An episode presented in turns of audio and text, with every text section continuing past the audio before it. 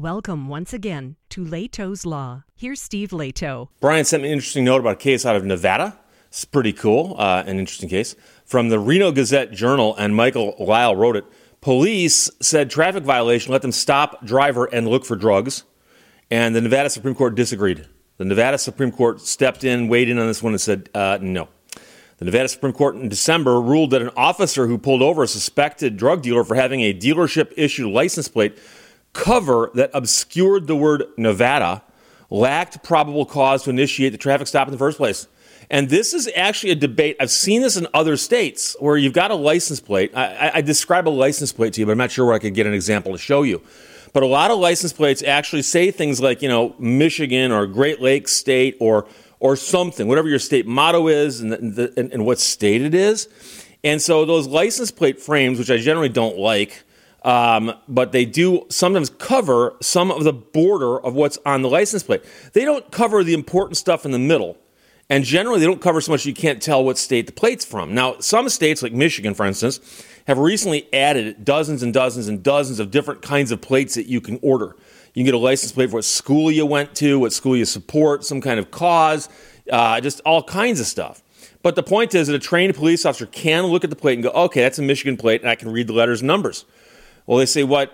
If you cover any part of it, we don't know what you covered, even though they do. So that was the excuse. And the Reno Police Department, back in 2021, March, used the alleged traffic violation of the covered word to pull over a man they suspect of drug activity. Now, it's true that they uh, may have had their suspicions confirmed when they found 187 grams of meth on him, but the decision reverses the lower court ruling and the conviction and brings up larger questions on the use of pretextual stops, which is when police officers pull over people for minor traffic infractions to investigate more serious crimes, or just occasionally pull people over and they make up something. Uh, yeah, I saw you uh, uh, weave in your lane. You're driving down, and all of a sudden, I, I, it looked like you weaved a little bit. Uh, yeah, yeah, you weaved. You weaved. The implications are if officers are really trying to investigate drug activity, they're going to do a pretextual stop or a wall stop, which is based on a traffic violation, not the drug activity. They need to make sure they pick a statute that is clear, says the uh, public defender. According to court documents, a confidential informant had told somebody in law enforcement that this man would be traveling through Reno with a large amount of stuff on him. And so basically, they got a confidential informant who said this guy's got stuff on him. The question is, is that enough to pull him over and search his, search his car? So officers decided to perform a pretextual traffic stop. Because, in other words, you can follow the guy and hope he breaks the law, but apparently he didn't.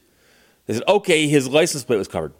Now, the practice is lawful, they claim, because the person is violating traffic law and gives law enforcement the basis to do a temporary detention with or without other reasons for doing so. But we've talked about this before. The Supreme Court has ruled, as have many state Supreme Courts, that if they pull you over for a traffic violation, the traffic stop should last no longer than is necessary than it is to write the ticket or investigate, you know, license, registration, proof, insurance, that kind of thing. But they can't keep you at the roadside for an hour and a half just chit chatting with you, grilling you about stuff because your license plate had one word covered by a license plate frame. So in this case, the officer observed no moving violation and focused solely on the vehicle's license plate and the license plate frame. After being pulled over and questioned, the officer asked the man for permission to search his vehicle, which he refused. And the officer then deployed his drug detection canine, and the canine alerted. Law enforcement then found what they found. Now, we've also discussed this. Um, the police dogs are not 100% accurate, uh, and occasionally they make mistakes. But of course, it's really hard to cross examine a police dog. So Meanwhile, the man's lawyers sought to suppress the evidence argument was obtained during an unlawful traffic stop, and the district court denied that motion. Now, in its ruling, the Nevada Supreme Court wrote the district court erred in denying the motion to suppress because there was no probable cause to support the stop based on the violation of Nevada statute. The court of the deputy lacked probable cause to justify traffic stop. Because he was unlawfully stopped, all of the things they found cannot be introduced in trial. If they can't introduce drugs in the trial, there's no evidence to introduce, therefore, no trial. The court also said the dealership issued license plate frame did not constitute foreign material. And people are going to ask, well, wait a second. Is it lawful to cover your license plate?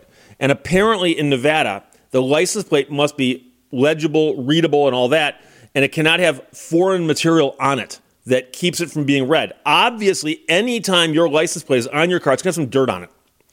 The question is, does the dirt make it so you can't read it? And I've seen vehicles, especially in the springtime in Michigan, that are covered with mud, including the license plate. You can't read them. Technically speaking, a police officer can pull you over and go, I cannot read your license plate. Do something about it. Okay? But here, they're trying to say that the foreign material is that license plate frame, which is a stretch. And to hold otherwise would effectively ban the use of ubiquitous license plate frames and promote subjective law enforcement, said the court. Such an outcome would be for the legislature to clearly authorize, not for this court to divine. While pretextual stops are legal, they question how they're deployed by law enforcement. The attorneys do. The laws say you can conduct a temporary detention of someone if you suspect there's criminal activity afoot. So the attorney said, if you're confident that there's drug activity going on, you don't have to be confident in that sense.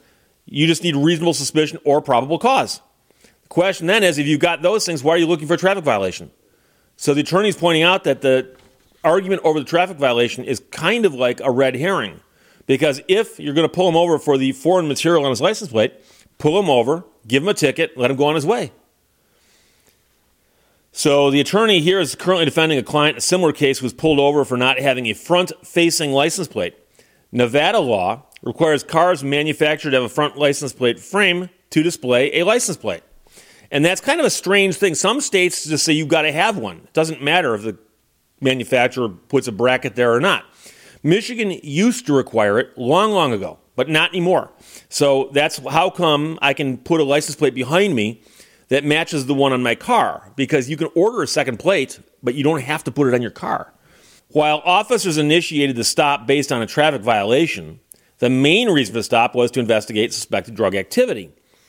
When they asked the officer why they didn't stop the man based on a reasonable suspicion that they had based on suspected drug activity, the officer said it just makes it cleaner. It makes it cleaner. It's easier to say license plate than anonymous tip or confidential informant or whatever. In recent years, there have been legislative attempts to address the power officers have when it comes to pulling people over. ACLU estimates that law enforcement stops more than 20 million people every year for traffic violations. Democratic State Senator Dallas Harris sponsored a Senate bill which would have prevented police officers from citing drivers solely based on low level offenses such as an improperly displayed license plate or a tag or a single broken tail light. The legislation would have allowed officers to pull drivers over, but only to give them a written or verbal warning. Law enforcement and police unions uh, remained neutral on the legislation. The bill passed out of the state Senate 14 to 7, but failed to advance out of the Assembly. Uh, meanwhile, the attorney said lawmakers should consider legislation in the future that addresses law enforcement's ability to detain people for insignificant stuff that isn't posing any kind of safety concern. I don't care if someone doesn't have a front license plate, whether a car is manufactured to have one or not. If we say law enforcement can detain any individual for any violation, then you really have to be careful when you drive. And by the way, that bit about you only have to have the license plate if your car is equipped with a proper bracket is kind of goofy. And, and by goofy, I mean it's it's weird because so a car goes by down the road, the police officer goes, "Hey, there's no front license plate." Well, did the car come from the manufacturer with a bracket for a license plate? How many police officers know that off the top of their head? What you need to do is either require them on all cars a front license plate or require them on no cars.